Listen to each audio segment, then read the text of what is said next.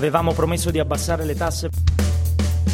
Graduale rimodulazione delle aliquote contrastare la dispersione scolastica. Dimezzare i tempi della giustizia. Modello di sviluppo verde. Difendendo l'interesse nazionale. Un'altra promessa mantenuta.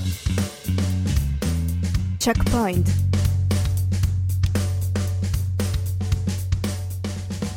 Bentornati e ben ritrovati con noi di Checkpoint su Samba Radio. Questa è la nostra settima puntata. Lo sappiamo che vi siamo mancati e che siamo mancati eh, dalla diretta per due settimane consecutive, ma purtroppo le provette a giurisprudenza hanno toccato anche noi e non potevamo fare a meno di farle.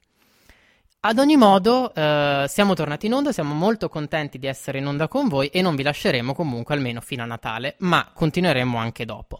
Purtroppo questa puntata comunque sarà assente Irene per impegni che aveva preso già molto tempo fa.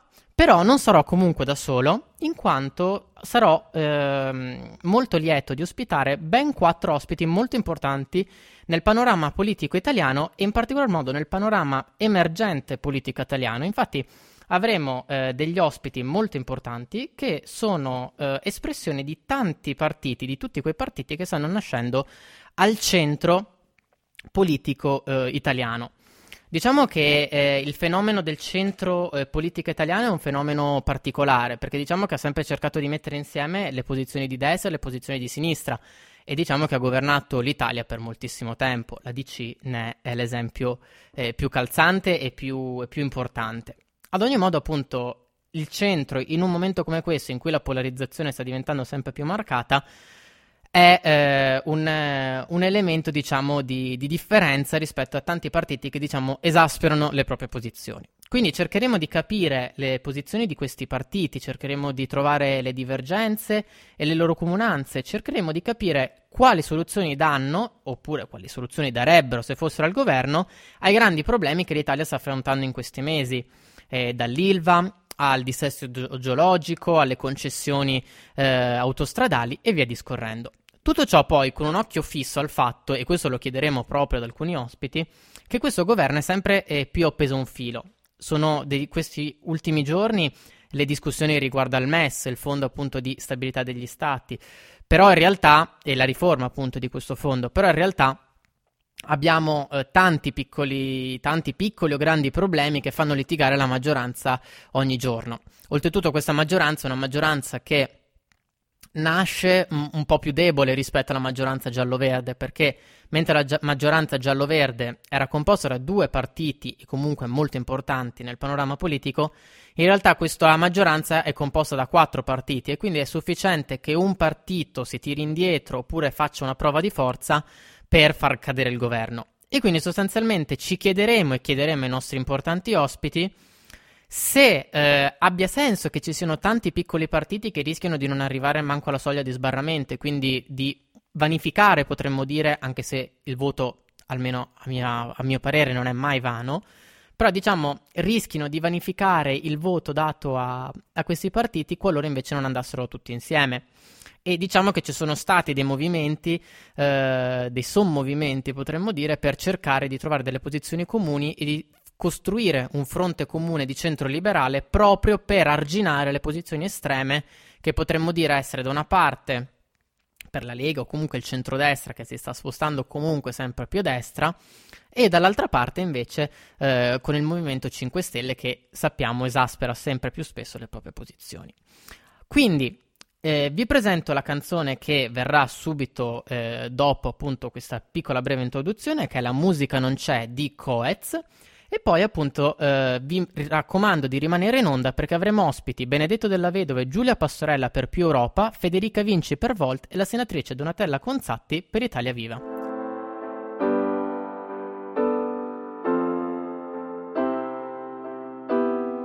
Volevo dirti tante cose ma non so da dove. Siamo una scuola di danza nello stomaco.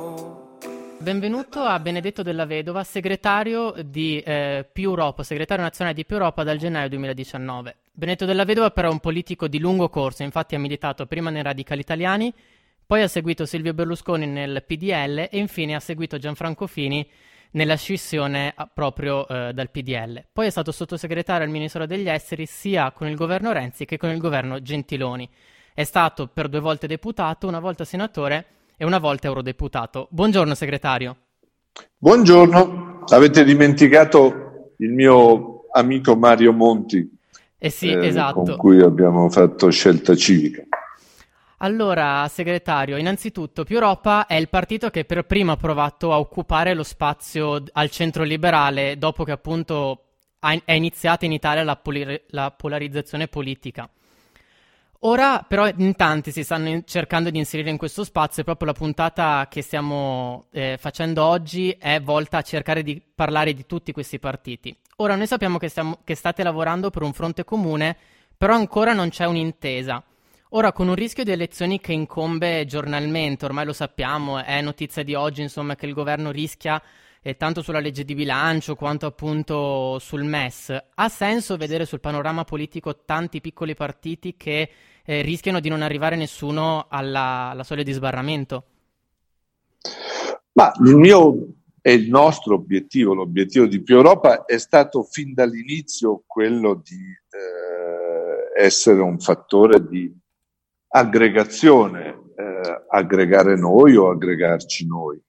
Eh, su una linea di faglia, su un discrimine che è quello, come lei diceva, liberal democratico, ma che è soprattutto quello eh, delle, de, dell'europeismo, diciamo questa cosa, così ci capiamo.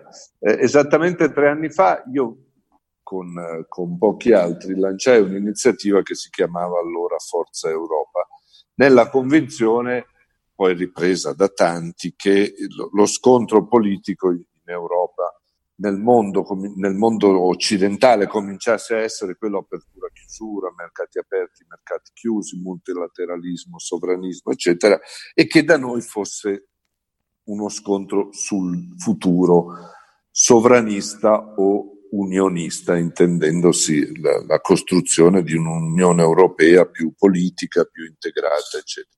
Oggi il discrimine, a mio avviso, resta questo. Chi ha seguito le cronache dello scontro anche parlamentare sul, su, sul Fondo Salva Stati, sul MES, credo sia uscito riconfermato in questa visione.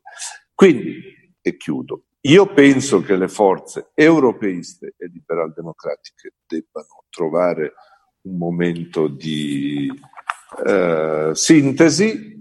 Io credo a un patto federativo tra tutti i soggetti politico e poi elettorale, eh, più che uh, alle singole iniziative. Come lei disse, quando noi siamo nati eh, eravamo i, i, primi e i soli a presidiare questo uh, spazio politico che non è collocabile a mio avviso nello spettro destra e sinistra tradizionale. Eh, oggi ci, ci sono anche altri che ambiscono con grandi energie in alcuni casi eh, a, a, occupare, a presidiare questo spazio. Dobbiamo costruire una cosa grossa. Io personalmente pensavo che il momento migliore per farlo fosse quello delle elezioni europee. Eh, ed è la ragione per cui più Europa non ha partecipato all'idea di fare una, una lista comune con il PD, che poi è diventata la lista del PD, che quello fosse il momento per scommettere sul campo vero delle elezioni per la costruzione di un soggetto europeista e liberal democratico distinto da quello del PD, cioè dai socialisti europei, quella è stata un'occasione persa, adesso dobbiamo nei tempi e nei modi eh, che lo consentano ricostruire un'alleanza, magari attraverso un patto federativo e poi una presentazione comune eh, alle europee tra coloro che scommettono esattamente su questo, cioè eh, Stato di diritto, liberal democrazia e Unione Europea. E proprio riguardo a questo, infatti, volevo chiederle una piccola specificazione, perché io quando vidi appunto la sua elezione come segretario nazionale di Più Europa, pensai che Più Europa si stava cercando di spostare un po' verso il centrodestra, anche riguardo appunto alla sua storia, che insomma è ancorata per gran parte del suo tempo al centrodestra.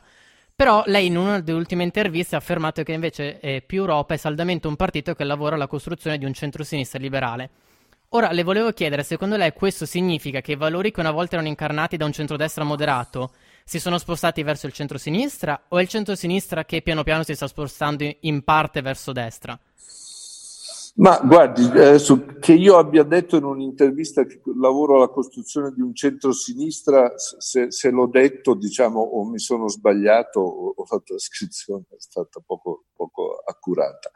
Eh, io sono un, un liberale di matrice radicale, che non ha mai cambiato al fondo le proprie idee, anti, ero antiproibizionista, sono stato condannato nel 95, ho fatto la prima campagna elettorale, da, parlo di cose fatte da militante, agitando un libretto che si chiamava Stati Uniti d'Europa subito, sono passati più di vent'anni ma gli Stati Uniti d'Europa non ci sono e quindi sono sicuramente un, un Tuareg, nel senso che ho sempre eh, viaggiato eh, anche pagando qualche costo perché stare sempre in un posto è, è più facile poi farsi portare più in alto. Eh, ho sempre vagato alla ricerca di una eh, oasi politica fatta di, di liberal democrazia, di libertà e di europeismo, perché per me questo è il destino migliore per l'Italia delle generazioni prossime venture. Eh, quindi eh, negli anni 90, 2000 lo scontro era quello incarnato da Berlusconi Prodi magari o, o da altre, a, altri connotati. Io pensavo che ci dovesse essere, non bisognasse arrendersi all'idea che in Italia eh, non esistesse un, un, un centrodestra liberale. Allora, diciamo, benchmark poteva essere Cameron eh, dopo, dopo, Blair, Cameron, ha, finché non ha fatto la fesseria del referendum sulla Brexit, non poteva essere un buon esempio. Però poi il panorama è cambiato totalmente, è cambiato in Italia, dove quello che una volta era il centrodestra che proclamava la rivoluzione liberale che non ha mai praticato e, e bisognava prenderne atto subito, e io l'ho fatto. Eh, quindi è, è, cambiato tutto. Quello è diventato il fronte naziona- degli etnonazionalisti sovranisti. Eh, il fronte europeista vede il PD che è un, un po' riottoso, ma sicuramente, eh, sicuramente pronto a, a, sostenere la causa di un'Europa che si integra anziché disintegrarsi. E quindi eh, se uno non vuole avere il paraocchi, è evidente che oggi di alleabile c'è il PD. Se il PD resta con i 5 Stelle, dal mio punto di vista non è alleabile neanche il PD, perché e, e bisogna costruire una, una forza o un'aggregazione autonoma, perché l'illusione che Di Maio sia così meglio di Salvini in termini di liberal democrazia ed europeismo è un'illusione che sta mostrando la corda in questi, in questi giorni. Quindi è, è, cambiato il mondo, Churchill diceva ci sono due tipi di, di politici, eh, quelli che per amore del partito cambiano idea e quelli che per amore delle proprie idee, se necessario, cambiano anche il partito. Lui si infilava in questa seconda eh, categoria. E ora invece volevo farle molto brevemente, perché il tempo a nostra disposizione purtroppo è dettato da, dalle regole insomma, radiofoniche, eh, l'Italia da molto tempo ormai è martoriata dagli effetti del dissesto idrogeologico. Ora, lei crede che eh, si debbano mettere ancora soldi a debito? Oppure forse bisognerebbe eh, cambiare mentalità prima di tutto e far sì che non ci siano sacche di incertezza giuridica in cui poi si inserisce la criminalità e eh, vanifica sostanzialmente tutte le attività che possono essere messe in campo? Guardi, io sono valtellinese, nel 1987 ci fu una tragedia idrogeologica in Valtellina che, che allora era, un, un, era, una cosa rara, diciamo, oggi purtroppo è la quotidianità. E da allora si investì in quell'area con sistemi tecnologici di monitoraggio, con interventi eh, sensati di mitigazione degli effetti di eventuali eh, eventi atmosferici eh, molto gravi e, e, la situazione almeno per il momento si è, eh, si è stabilizzata e quindi un territorio comunque molto fragile è stato relativamente messo in sicurezza, poi bisogna vedere quanto estremi sono gli eventi atmosferici. Dico questo perché questo è stato fatto con delle risorse, eh, con degli investimenti, con una cura eh, nei progetti, nella realizzabilità dei progetti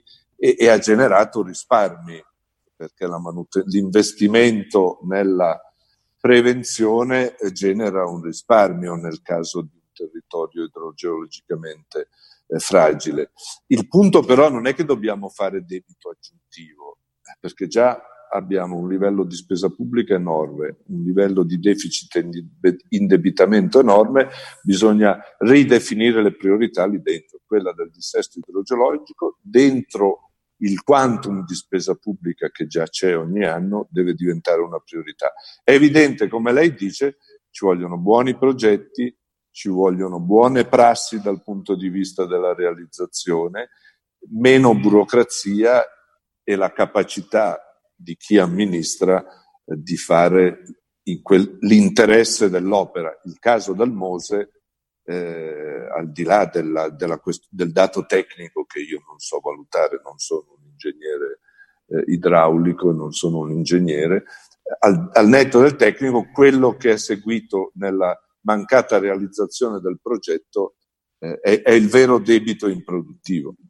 E allora io la ringrazio moltissimo, segretario, a nome di tutta eh, la redazione e di tutti gli ascoltatori di Samba Radio per la sua disponibilità. Ora passerei la parola a Giulia Pastorella, eh, che è un altro membro di, di Più Europa, però un ruolo molto importante in Più Europa che dopo le chiederemo di spiegarci. Innanzitutto però chi è Giulia Pastorella? Nel 2016 eh, Forbes l'ha selezionata come una dei 30 under 30 più influenti del mondo eh, nelle materie di law and politics. Oltretutto fa parte dell'Assemblea nazionale di Più Europa e nel 2019 ha militato come eh, appunto candidata al Parlamento europeo nelle sue liste. Oltretutto un doppio master in affari europei e un PhD alla London School of Economics. Benvenuta eh, a Giulia Pastorella su Samba Radio. Grazie mille, buonasera a tutti. E allora Giulia, eh, spiegaci proprio questo ruolo eh, che hai assunto da pochissimo tempo di ponte, potremmo dire, fra le istanze di azione che è il nuovo partito di Carlo Calenda e quelle di Più Europa. È stata una decisione piuttosto sofferta. Io faccio parte della, non solo dell'Assemblea, ma anche della Direzione Nazionale di Più Europa, che è in fondo l'organo che, che dà, come il nome suggerisce, le direttive al partito. E, e Più Europa è stata la mia casa, non solo come tu hai ricordato, sono stata candidata nel 2019, ma anche già nel 2018 per le elezioni politiche. Eh, ero già allora candidata per Più Europa. Tuttora credo che Più Europa rappresenti quei valori di cui ha parlato poco fa il, il segretario Benedetto della Vedova, di europeismo, di di liberalismo che sono fondamentalmente i miei.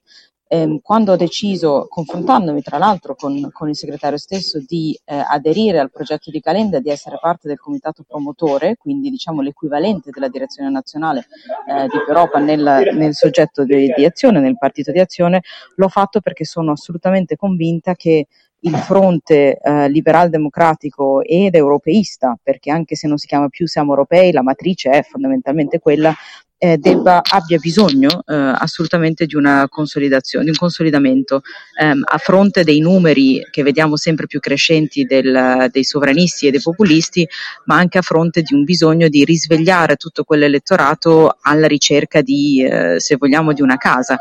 E parlo di elettorato di due tipi, ehm, l'elettorato progressista giovane, che è quello che fondamentalmente eh, più Europa è riuscita ad ottenere e, e mantiene, con cui mantiene un consenso molto elevato, e poi quello invece dei, dei, dei, dei produttori, degli industriali, eh, di coloro che, che fanno parte della, della, parte sana dell'economia italiana, eh, anche loro che si rifiutano di votare Lega o Forza Italia, che quindi sono alla ricerca di, di una casa. Questi due soggetti, più Europa Azione, ritengo siano naturali alleati, non si è ancora stata mh, come, ultimata l'alleanza per vari motivi di tempistiche, di processi democratici, eh, di anche ehm, eh, mancanza di accordo su alcuni punti non marginali, però sono convinta che eh, ruoli come il mio, ma anche a livello proprio di comitati locali, eccetera, più si collaborerà in questi mesi a venire, anche eh, a partire dalle elezioni regionali ed altre ehm, diciamo, occasioni elettorali, eh, più si arriverà a costruire un'alleanza dal basso, consolidata, non una, una, fusione a freddo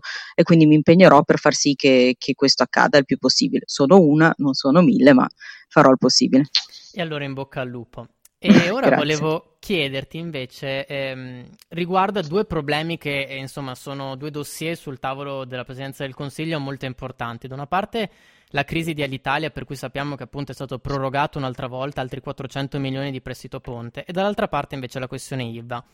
Ora, eh, tu quali uscite vedi? Perché noi anche eh, su, in questo programma abbiamo più di una volta ragionato sul fatto che forse, soprattutto per l'Italia, sarebbe ora di metterla direttamente in liquidazione e evitare sostanzialmente un continuo drenaggio di, di, denaro pubblico.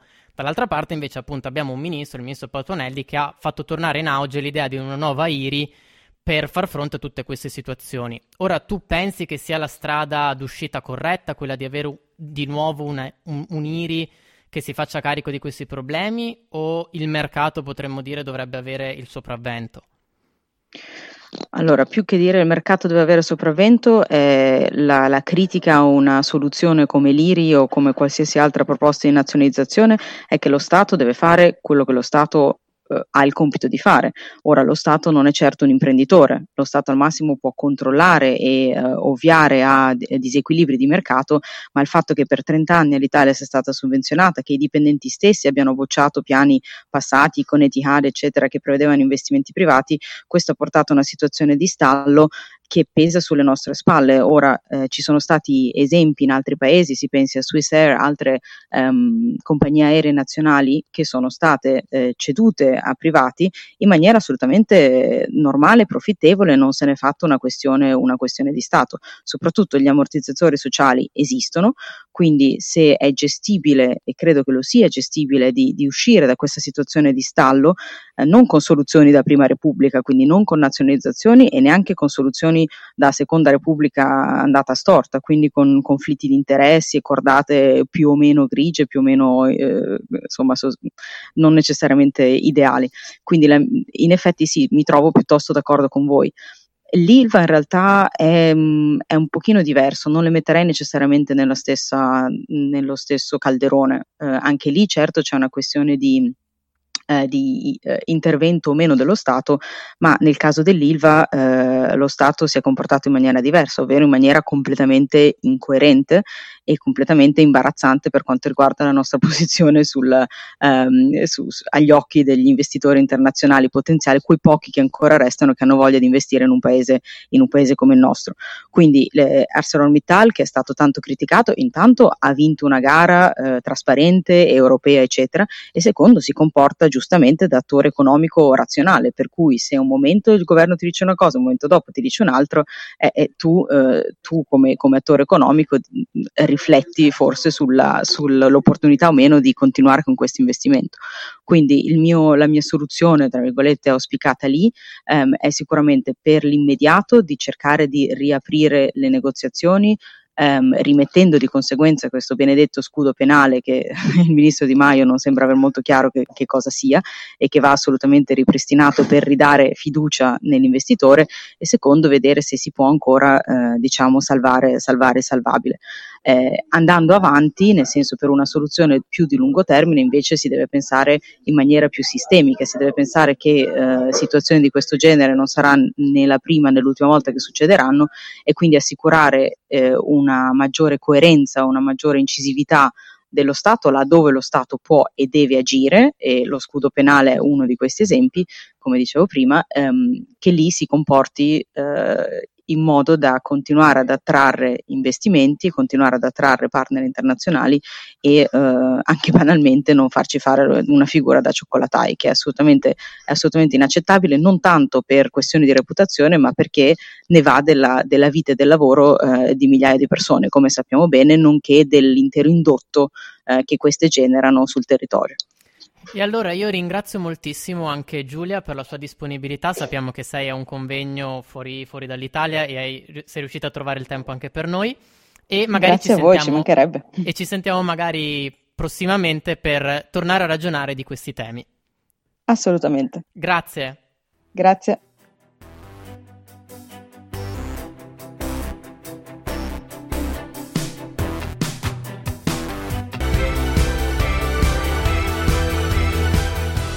Benvenuta alla nostra seconda ospite che è Federica Vinci, eh, cioè la presidente di Volt Italia. Federica è laureata alla LUIS e poi si è laureata anche a Sciences Po e ha dato vita nel 2017 a Volt con pochissime altre persone. Poi eh, ha accettato la sfida di candidarsi alle elezioni europee con più di 30.000 firme raccolte in un paese, l'Italia, dove però per candidarsi ne servono almeno 150.000. Firme però va detto che sono state raccolte dai soli vostri attivisti, attivisti e con pochissimi fondi in cassa e pochissima pertanto pubblicità. Benvenuta Federica Vinci. Allora Federica, eh, Volt è stato definito come il partito dei millennials, quindi diciamo il primo partito al centro, possiamo dire, che si rivolge direttamente alle nuove generazioni, tanto per quanto riguarda l'elettorato attivo quanto quello passivo. Infatti diciamo che tutti i vostri candidati erano molto giovani. Ti piace questa definizione o vorreste allargare la vostra platea anche ai più grandi, fra virgolette? Mm, ottima domanda. Eh, da un lato è verissimo che ci stiamo rivolgendo, o perlomeno ci siamo rivolti ai giovani, ma diciamo che è stata più una conseguenza che non volerlo fare direttamente. Perché? Perché tutta la nostra generazione eh, eh, si è ritrovata circondata da un enorme vuoto politico nel momento in cui una serie di eh, eventi l'hanno sconvolta e parlo di eh, Brexit, parlo di Trump, parlo di Marine Le Pen, parlo di Salvini, della, de, della definitiva morte di, un, di un'idea di un'Europa unita e progressista versus invece quello che si stava sviluppando come il nazionalismo becero di molti politici. E quindi c'è stato un de- definitivo allontanamento di tutta questa generazione da, da, quella che è la politica. Se poi a ciò aggiungi il fatto che per noi rag- giovani in generale è proprio difficile da capire come mondo, ti ritrovi in un contesto in cui fare politica diventa praticamente impossibile. Ricordo io stessa nel momento in cui mi sono svegliata, tra virgolette, mettiamola così, ho detto che ho bisogno di fare politica, io non sapevo dove andare a guardare. Perché? Perché eh, da ragazza che ha avuto la, l'enorme fortuna di vivere in Europa, di fare l'Erasmus, di lavorare in diversi paesi diversi, mi rendevo conto di quanto fosse limitato e limitante per me dover far parte di un partito nazionale. Eh, vivo, ho vissuto in Francia, in Belgio, in Danimarca, in Inghilterra, fortunatissima, ho lavorato in tutti questi ambiti. Poi però pensavo di fare politica e dicevo ma lo faccio in Italia e se, che, se poi non vado a vivere in Italia qua invece le cose sono letteralmente europee, come possiamo fare? E, ehm, questo è stato il primo problema. Poi il secondo era il fatto che comunque era proprio difficile da capire dove fossero part- questi partiti. Io ricordo anche quando ero in Italia, mi dicevo ma ehm, dove li vado a trovare? Praticamente, pragmaticamente parlando, sul territorio, online, mi, mi contattano loro. Era veramente difficile. E quindi con Volt in un certo senso abbiamo risposto a queste necessità che erano sia le mie, sia di tutta la mia generazione. Io sono nata nel 93, adesso ho 26 anni um, sono come me tanti, avevo iniziato a volte quando avevo 23, come me tantissimi ragazzi hanno avuto le stesse esigenze e non sapevano dove guardare, quindi da un lato l'essere transnazionali, dall'altro avere un contatto diretto e forte con il territorio, quindi sapere dove venirci a cercare, ma anche essere abbastanza smart sui social, mettiamola così, e quindi sapere dove, dove trovarci, ha permesso a tutta questa generazione che stava cercando di capire di avere una casa politica, di trovarci. Detto ciò, non era nostra intenzione, non volevamo semplicemente parlare, e tuttora non parliamo soltanto ai giovani, non parliamo alla generazione dei millennials o degli Erasmus, però è vero che effettivamente in una popolazione che sta invecchiando sempre di più, in cui i giovani fanno sempre meno politica, in cui i pensionati continuano a dettare sempre di più le regole, è pur giusto che ci sia qualcuno che dia alla, alla, alla, alla relazione tra le generazioni una certa importanza. Ed è per questo che a questo punto noi stiamo qui a cercare di rappresentare chiunque voglia vedere una società più aperta, un'Europa più unita, ma soprattutto quelle generazioni che altrimenti per via di questo divario intergenerazionale ne, ne risentiranno di più le conseguenze. E infatti un elemento molto interessante che mi ha sempre colpito di Volt fin da quando vi ho scoperto proprio i banchetti durante la raccolta delle firme eh, è il fatto che voi vi definiate paneuropei e appunto questa locuzione essere paneuropei è la prima volta che emerge, diciamo, nel panorama politico europeo. Ci spieghi cosa significa e cosa differenzia appunto essere paneuropeo da tutti gli altri partiti nazionali ma anche europei? Certo. Che cosa vuol dire essere paneuropeo? Perché siamo i primi? Allora, paneuropeo vuol dire essere presenti con lo stesso logo, lo stesso programma, gli stessi ideali, stessi, gli stessi metodi in tutti i paesi dell'Unione Europea. Quindi eh, abbi- ab- troverete Volt Italia, Volt Francia, Volt Spagna, Volt Portogallo, Volt Germania, tutti sono mossi dallo stesso programma politico, almeno a livello europeo, tutti siamo stati mossi, eh, abbiamo fatto campagna sullo stesso programma per le elezioni politiche europee e c'è un continuo interscambio tra i, eh, i vari paesi, siamo davvero europei da questo punto di vista. Um, che cosa vuol dire questo? Che abbiamo diversi vantaggi, mettiamola così, rispetto part- ai partiti tradizionali italiani, nazionali o europei. Il primo vantaggio è che, a differenza degli altri partiti nazionali, noi abbiamo la possibilità di trovare risorse, idee, campagne da tutta Europa. Quindi se ci sentiamo cittadini europei e siamo convinti che ci sono dei problemi che possono essere affrontati come cittadini europei, come tali possiamo avere un programma che ci unisca a tutti. In secondo luogo, possiamo capire quali sono le varie sfide che sono già state affrontate nei diversi paesi europei direttamente e trovare soluzioni per applicarle ai nostri problemi in Italia. Vi faccio un esempio molto pragmatico come un po' di tempo fa abbiamo fatto un primo scambio di politiche tra la città di Firenze, quindi Volto Firenze e Volto Francoforte.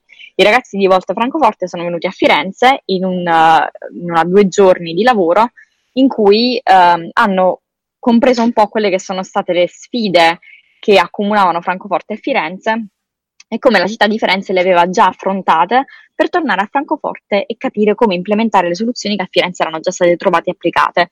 Stessa cosa faranno i ragazzi di Firenze andando, andando a Francoforte. Abbiamo l'enorme possibilità di capire quello che è stato già fatto in tutta Europa, di riprenderlo e replicarlo, adattarlo al territorio senza dovercene andare a inventare l'acqua calda. E questa è una grandissima risorsa per un partito e per un paese che ha bisogno di innovarsi e ha bisogno di trovare risorse e idee ovunque. Mentre la differenza che c'è, grande differenza che c'è con i, gran, con i partiti europei invece, è che noi parliamo con un'unica voce. Quando al Parlamento europeo ci sono i gruppi dei part- di partiti europei, sono tendenzialmente gruppi che racchiudono partiti nazionali che hanno le proprie idee, il proprio programma, che una volta eletti devono ritrovarsi nel gruppo parlamentare europeo, combattere fino alla fine, litigare fino alla fine e capire quali sono le loro priorità. Per noi non è così, noi abbiamo la possibilità di parlare con un'unica voce a livello europeo, di presentare soluzioni univoche a livello europeo e di essere davvero uniti per tutte quelle questioni come immigrazione, sicurezza, clima, eh, industria che vanno necessariamente affrontate a livello europeo. Quindi se diciamo che per esempio c'è bisogno di una equa redistribuzione dei migranti in tutta Europa, siamo tanto noi a dirlo, tanto Volt Germania, tanto Volt Ungheria, tanto Volt Francia. Se diciamo che c'è bisogno di investire molto di più in energia sostenibile eh, e in green economy lo diciamo tanto come Volt Olanda, tanto come Volt Portogallo e verso questa stessa direzione si muovono i nostri sforzi. E quindi sostanzialmente possiamo dire che voi state mettendo eh, in pratica quelli che appunto prima con eh, proprio nello spezzone prima eh, il, mm, appunto il segretario della vedova chiamava Stati Uniti d'Europa.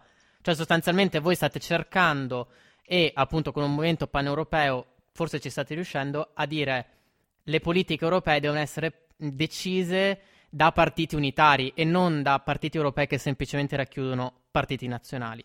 E proprio riguardo a ciò, infatti, volevo chiederti um, che sensazioni hai avuto con uh, la convention che c'è stata a Napoli a ottobre, eh, un'alternativa c'è, proprio in cui eh, sei riuscita a uh, condividere, a parlare con i leader di più Europa e di Siamo Europei.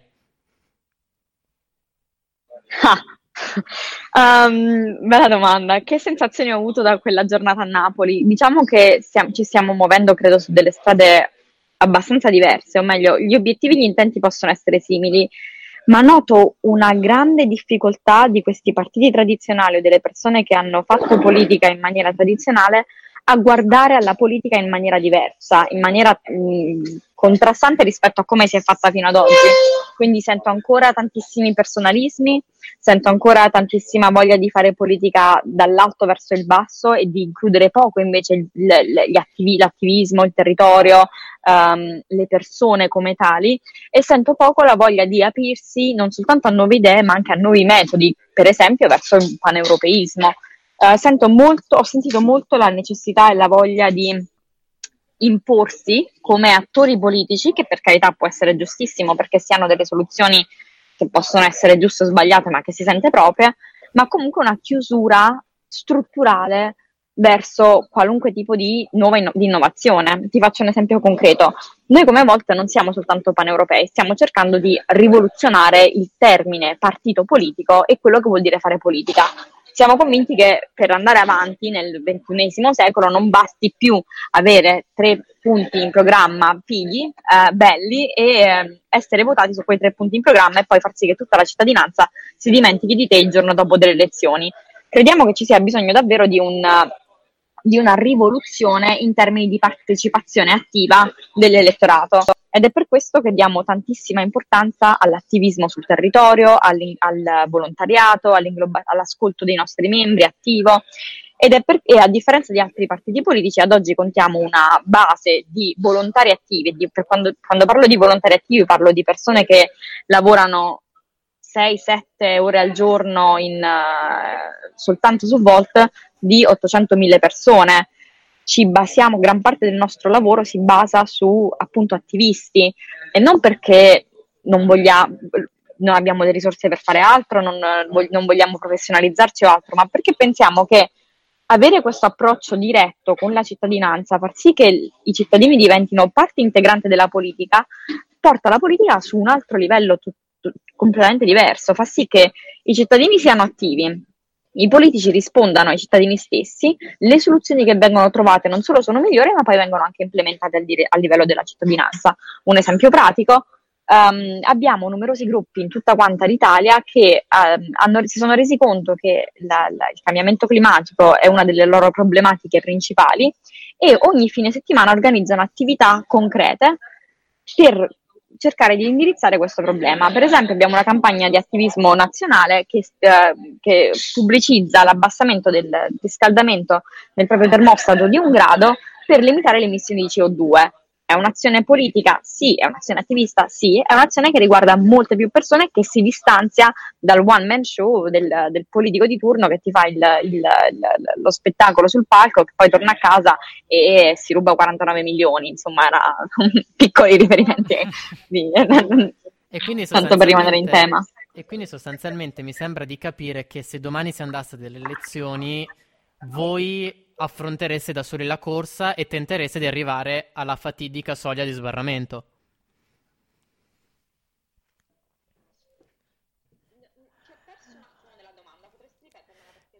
Certo, eh, dicevo, se domani si, mi sembra di capire dal tuo discorso che se domani si andasse ad elezioni politiche in Italia, voi correreste da soli affrontando la grande sfida di arrivare da soli alla soglia di sbarramento, alla fatidica soglia di sbarramento.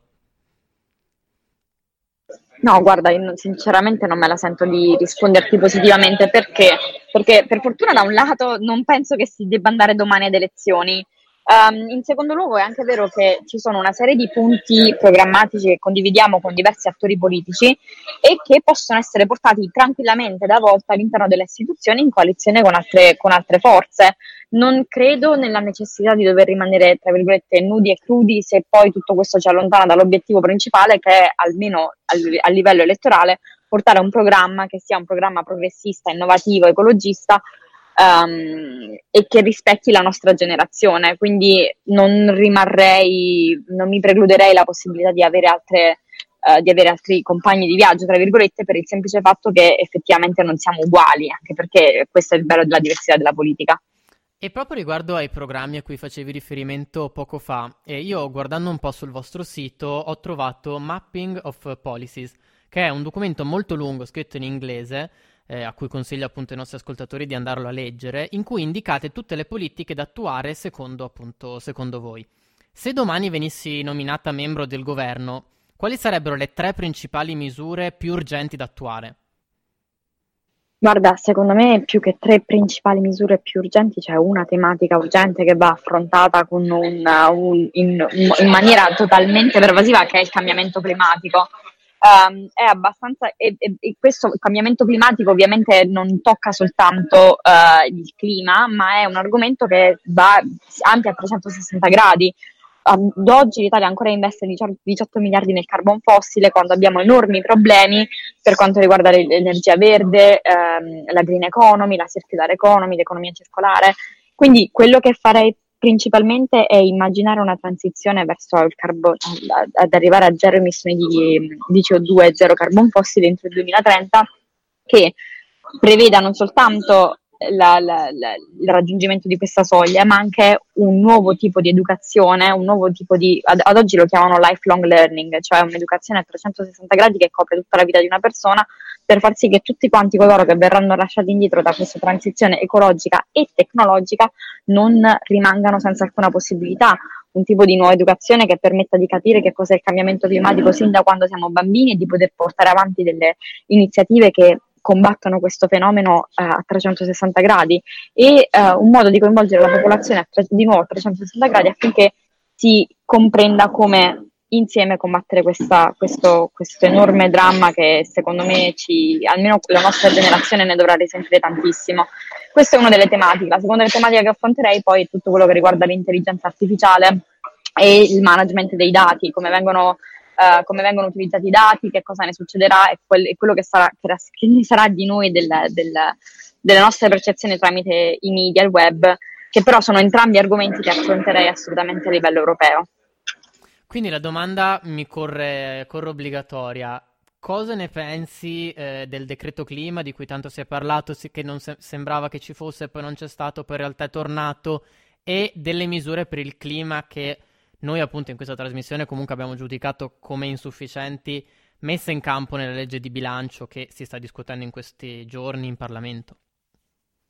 Che sono, guarda, non, non, potrei dirlo meglio, che sono totalmente insufficienti. Il semplice fatto che questo decreto clima è apparso, poi è scomparso, poi è riapparso, poi erano scomparsi 18 miliardi, poi sono riapparsi, poi però in realtà non si è capito che cosa si dovesse fare per poter indirizzare il cambiamento climatico. E, ma la stessa Asvis ha detto che uh, basterebbe investire 7 miliardi in economia verde, 7 miliardi, per poterne attrarre 21 miliardi e poter avere un indotto che si potrebbe trasformare in 600.000 posti di lavoro l'anno.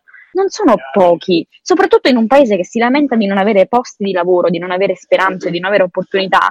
Sapere che basterebbe un investimento minimo, quando ad oggi ancora 18 ne vengono investiti nel carbon fossile, per poter avere da qua ai prossimi 5 anni, quindi neanche, non stiamo parlando neanche di un, di un periodo di tempo ristretto come eh, un periodo di tempo così ampio da non poterne vedere gli effetti, è, è, è, davvero assurdo e dopodiché uno si va a chiedere quali sono le motivazioni dietro il fatto che un paese come l'Italia, che può sfruttare appieno la potenzialità dell'energia verde, sosten- dell'energia sostenibile, del fotovoltaico e dell'eolico, ancora ad oggi non riesca a prendere delle misure sufficienti per diventare la principale fonte di innovazione in Europa e nel mondo per quanto riguarda questo ambito.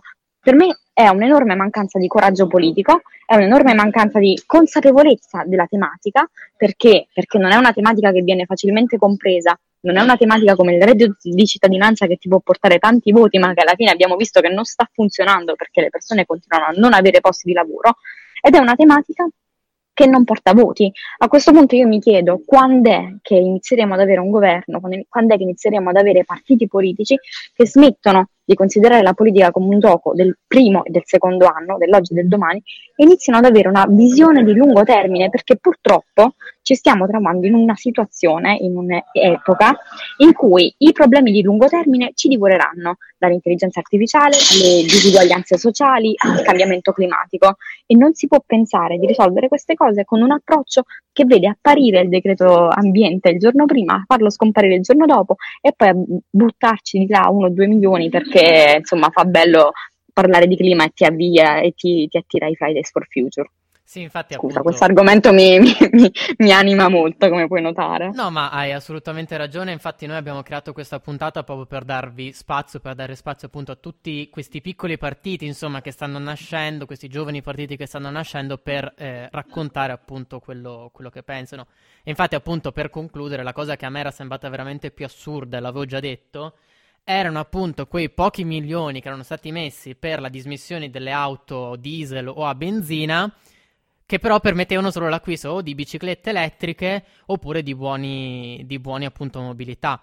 Cosa che a me appunto sembra assurda perché in, un, in una nazione, in uno stato come l'Italia dove ci sono tanti problemi di mobilità pubblica, dare semplicemente la possibilità di comprarsi l'abbonamento dopo aver dismesso totalmente l'auto, a me sembrava un po' assurdo, o meglio, una misura molto fine a se stessa. No, più che fine a se stessa, qua stiamo parlando di, di, di enormi. Do, dobbiamo iniziare a pensare a come fare cambi strutturali nella nostra economia, come indirizzare l'economia ad essere totalmente sostenibile, totalmente verde e circolare. E quello che viene dato sono mancette, mancette per non scontentare nessuno e dire che comunque l'Italia sta facendo qualcosa per il cambiamento climatico. E dall'altro lato, che cosa succede? Succede che non abbiamo un piano industriale per l'Italia o un piano industriale all'interno di un piano industriale per l'Europa che veda come risolvere il, l'enorme problema delle emissioni di CO2 e che veda come creare un tipo di industria che sia davvero 4.0 e che permetta alla nostra generazione di continuare a vivere senza però averne il peso ambientale sulle spalle, ambientale e sociale.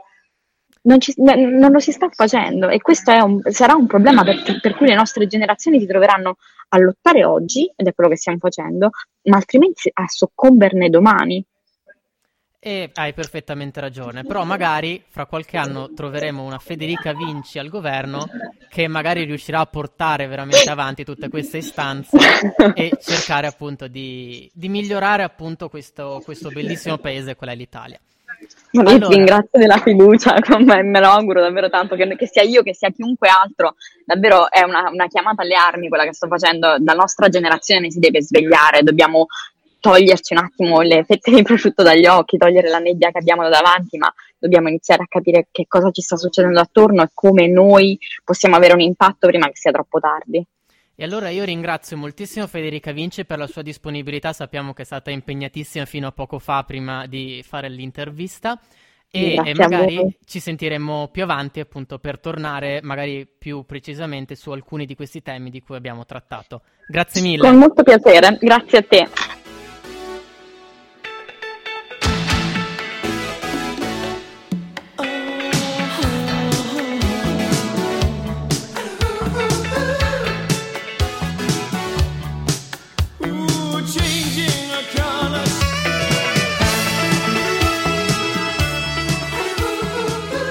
Bentornati in onda su Samba Radio.